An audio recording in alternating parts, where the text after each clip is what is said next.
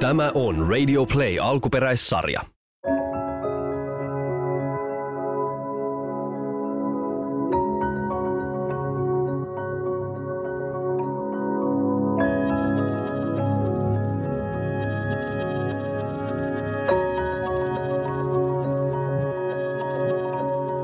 Mitä ne lapsiläheiset tekee?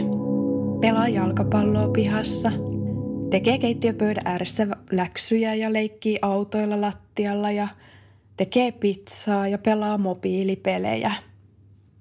Saattohoitokodilla lapsiläheiset tekee ihan samoja asioita. Pelaa pihassa palloa ja saattaa kokata läheisten keittiössä ja tehdä läksyjä ja pötkötellä sylissä ja kainalossa ja – olla läsnä ja paikalla. On aina hurja tilanne, kun lapsi menettää vanhempansa tai isovanhempansa tai sisaruksensa ja siitä menetyksestä jää aina jälki. Ja lapsiläisten kohdalla mä oon itse aina hyvin tietoinen siitä, että mulla on valtava vastuu siitä, millainen jälki jää.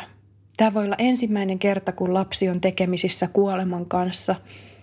Ja siitä tilanteesta voi olla aikuisellakin kovia paineita puhua ja huolehtia niin, että kaikki menisi siinä perheen sisällä hyvin ja aika usein vanhemmat pyytääkin siihen näkökulmia ja apua ja tapaan niitä lapsiläheisiä eri ikäisiä osana sitä työtäni. Ihan ne pienimmät mä yritän huomioida aina sillain, että saatan istua siihen työpaikan käytävälle lapsen kanssa, ajelee vaikka autolla pätkän verran ja vaan olla – jonkun aikaa läsnä ja tuoda jonkunlainen tuulahdus tavallisuutta siihen, siihen päivään ja samalla vähän katsoa, että minkälainen se lapsi on ja, ja että varmistuisi siitä, että aikuiset näkee hänet riittävästi.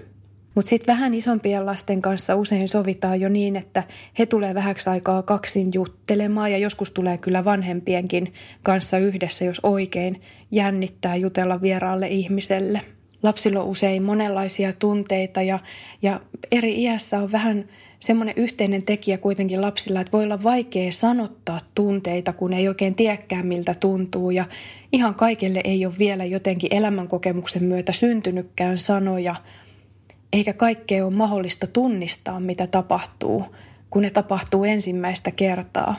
Sitten kun siellä jutellaan lapsiläheisten kanssa, niin voi olla tämmöinen osalla, että voiko nauraa tai saako tehdä mitään, mitään tavallista.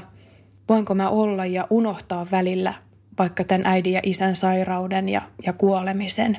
Ja voi olla, että heillä on pelkoja, mistä he haluaa jutella, vaikka se, että kun vanhemman ulkomuoto siinä muuttuu, voi tulla ihan, ihan erinäköiseksi siinä loppuvaiheissa jotenkin ihminen, niin vähän se aiheuttaa pelko. Voi olla ihan erilaisia tuoksuja ja muita, mistä jutellaan ja yritetään niitä pelkoja lieventää. Ja, ja tulevaisuuskin voi pelottaa, että miten käy, millaista se elämä sitten on, kun äiti ja isä ei enää ole tai mummoa tai pappaa.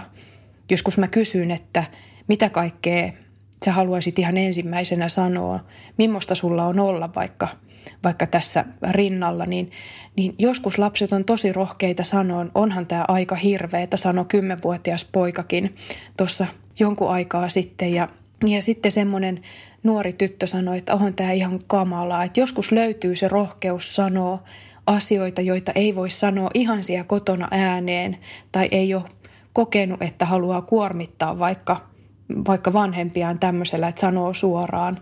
Mutta että mä yritän aina luoda semmoisen ilmapiiri, että olisi mahdollisimman helppo puhua suoraan, ettei tarvitsisi jännittää, että mua tarvitsisi jotenkin säästellä tai, tai mitään tämmöistä, vaan se, että tulisi kerrankin tila näkyville, että mitä kaikkea he tarvii. Tietysti siellä keskustellaan surusta ja, ja on paljon niitä tunteita, jotka tulee sitten ihan itkunakin pintaan ja aika paljon lapsilla voi näkyä semmoista levottomuuttakin – kuolemisen äärellä ja, ja sitä, että ei tiedä miten päin olisi. Jännittää ja on vähän ärtynyt olo ja voi olla vähän vihanenkin, että minkä ihmeen takia ton isän tai äidin on pakko kuolla, että eikö tätä voi peruuttaa mitenkään.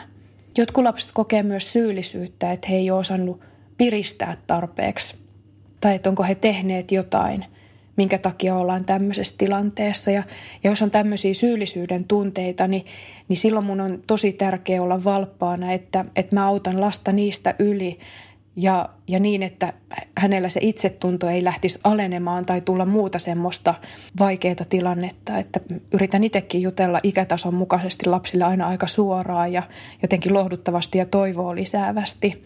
Yksi, mitä lapset myös saattaa välillä kokea, että jos on ollut pitkä sairaus perheessä, niin jonkunlainen uteliaisuuskin, että nytkö tässä alkaa tapahtua jotain. Ja, ja sitten samaan aikaan välillä käy käsi kädessä semmoinen kaipaus ja ikävän tunne ja sitten toisaalta huojentuminen, että, että se jännittäminen ja pelkääminen ja odottaminen on ohi. Että nyt se sitten se pahin tapahtuu ja, ja sitten syntyy jonkunlainen huojennus, että nyt voi sitten jotain tulla – että millä tämä asia jotenkin liikahtaa eteenpäin. Mutta kun miettii, että mitä kaikkia näitä voi olla, niin se vastuun tunne on oikeasti aika hurja, että, että mä saan lasta autettua jotenkin näissä isoissa asioissa, jossa kaikille ei ole edes sanoja, niin säilymään sillä tavalla, että hänen elämähalu ja toiveikkuus ja usko tulevaan säilyy. Aika usein, kun ajattelee lapsiläheisiä, niin, niin heillä ei välttämättä ole terveydenhuollossa aina sitä ääntä, että ei joka paikassa osata ottaa sitä lasta siihen vaikka saattohoitovaiheeseen mukaan ja, ja kaikkihan ei uskallakaan eikä tarvikkaan tulla, mutta useimmiten se on ihan hyvä, jos on aikaa valmistautua, niin, niin olla siinä matkassa mukana. Mutta lapsiläheiset kyllä suhtautumista kuolemaan aika luonnollisena ilmiönä ja, ja sen pitäisi rohkaista meitä – ottaa lapsläheisiä huomioon ja juttelee ja kysymään, mitä he ajattelee siitä, mitä, mitä tapahtuu. Jonkun verranhan lapsilla aina perusturvallisuuden tunne liikkuu näissä asioissa, kun menettää jonkun hyvin läheisen, niin, niin voi tulla sitä, sitä, että mitä ihmettä tämä tarkoittaa ja onko, onko mä turvassa vai, vai en. Ja aika paljon tarvitaan monen aikuisen tukea ja ymmärrystä, jollain tavalla kyky kohdata se lapsi ihmisenä, eikä, eikä jättää siinä yksin selviytymään, vaikka kaikelle ei ole sanoja. Lapsan saattaa oman luopumisen keskellä lohduttaakin paljon muita ja luoda kotiin semmoista kevyttä ilmapiiriä ja yrittää helpottaakin kaikkien oloa. Lapset on kyllä mukana monella tavalla, kun heitä päästää siihen lähelle olemaan.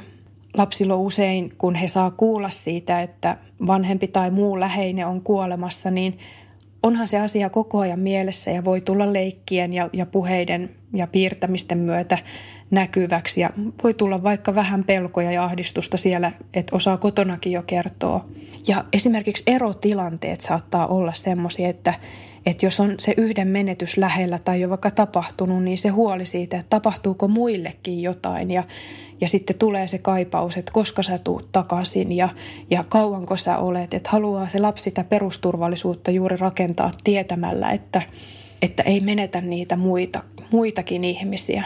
Lapsilla on se sanaton suru semmoinen aika voimakas ja, ja se vaikuttaa ihan siihenkin, että miten ne kokemukset tallentuu hänen mieleensä ja kokemusmaailmaansa, niin on jotenkin tärkeää tiedostaa sitä myötä sekin, että millä tavalla lasta valmistelee jotta sitten olisi riittävästi aikaa sille, että saattohoidossa olleen ihmisen kuolema ei ole lapselle kuitenkin semmoinen yhtäkkinen äkkikuolema, joka olisi verrattavissa vaikka, vaikka vanhemman tai läheisen menettämiseen onnettomuustilanteessa. Että jos lasta ei ota siihen nopeasti mukaan siihen, että mitä tulee tapahtua ja juttele avoimesti pitkin matkaa, niin, niin se voi olla hyvin traumaattista jos se kuolema tuleekin yllättäen ja odotetusti. Eli vaikka se olisi meille aikuisille – saattohoidossa valmisteltu kuolema, niin jos lapsi on jäänyt sivuun, niin, niin silloinhan se on lapselle äkkikuolema, niin se on aika hurjaa.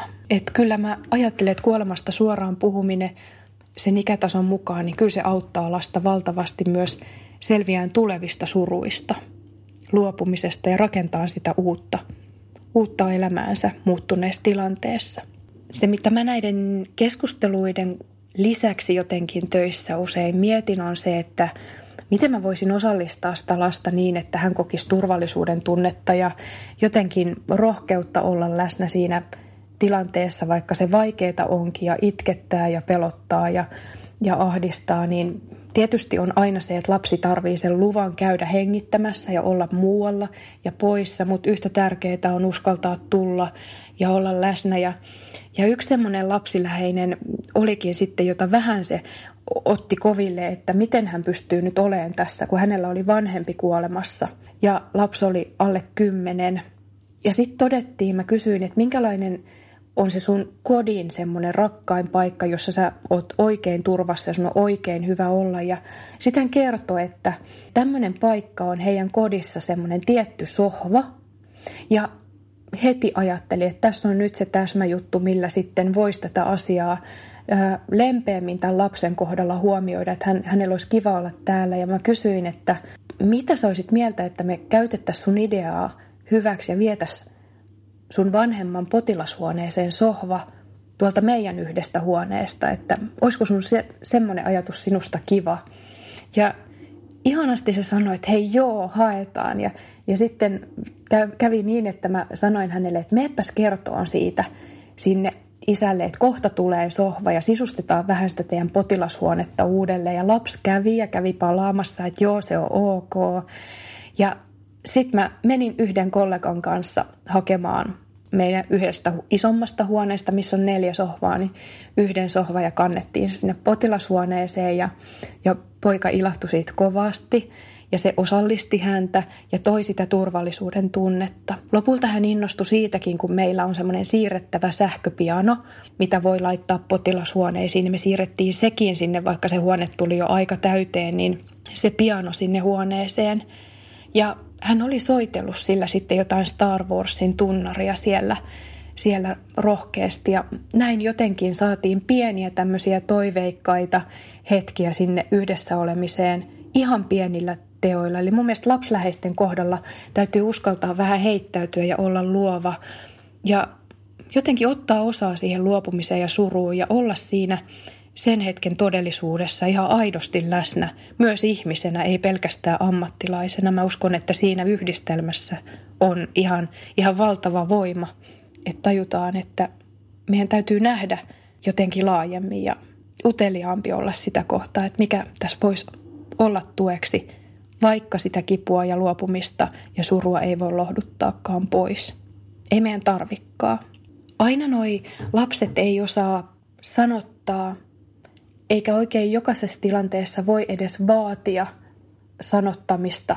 Ja se läsnäolo on tärkeä, mutta mä oon huomannut myös kuvien katsomisen jotenkin kiinnostavaksi lasten kanssa ja he saattaa itsekin oivaltaa asioita ja myös ehkä heidän vanhempansa oivaltaa sitten hyviä tärkeitä asioita, missä voi tukea niiden kuvien kautta, että mitä niissä hetkissä tulee näkyväksi ja ja ihana semmoinen muisto on tilanteesta, jossa oli just tämmöinen nuori, reipas ja, ja sinnittelevä, sitkeä kaveri siinä rohkeasti, vaikka oli tosi vaikeaa olla, olla saattohoitokodilla läsnä ja, ja hän kävi, kävi päivisin koulussa, mutta silti tosiaan itse valitsi tullakin rohkeasti kohti sitä muuttuvaa tilannetta. Ja katsottiin hänen kanssa sitten eräitä kuvia, kun mietittiin, että mitäs hänelle kuuluu – ihan siinä päivän muiden kuulumisten ohessa. Ja mä näytin semmoista kuvaa, missä oli hahmoja erilaisia. Käytän sitä useinkin eri, eri tilanteissa ne hahmot on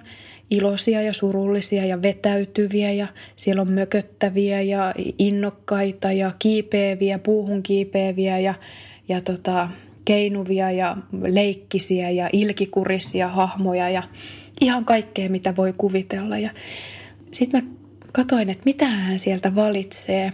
Ja kyllä mun sydän liikahti ihan, ihan niin kuin kunnolla, kun hän näytti sieltä kuvaa, missä oli tämmöinen hahmo, joka putos puun oksalta ihan vapaassa pudotuksessa.